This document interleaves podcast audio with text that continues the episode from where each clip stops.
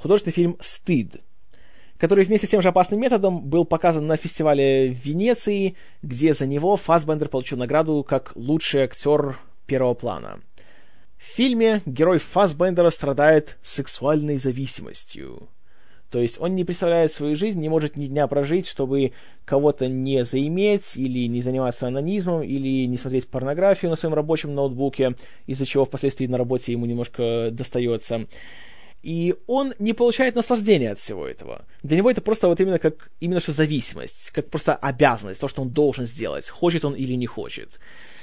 И попутно к нему еще приезжает его сестра, которая говорит Кэрри Маллиган, которая тоже, мягко говоря, не совсем уравновешенный человек она его очень раздражает, и он всячески старается от нее отделаться, и при этом как-то пытается иметь дело со своим пристрастием.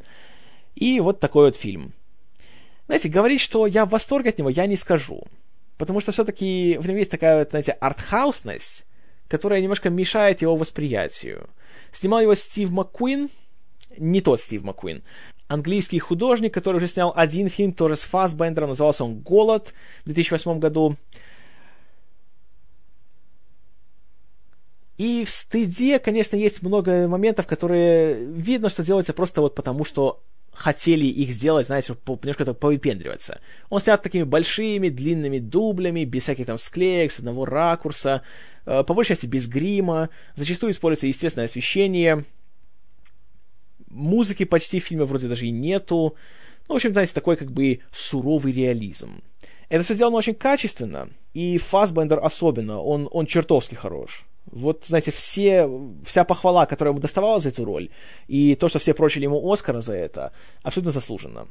Фильм сам может немножко, знаете, такой мутноватый, не всем понятно, что пытаются сказать этим фильмом, кроме того, что просто реалистично показать вот что такое сексуальная зависимость, а не только, знаете, идеальная отмазка для любого изменщика.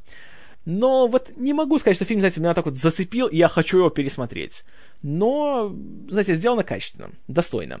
Вот ради уже игры главного актера посмотреть стоит.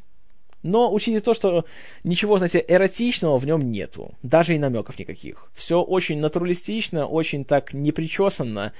В общем, тут от секса никакого веселья не ожидайте. А так, фильм хороший.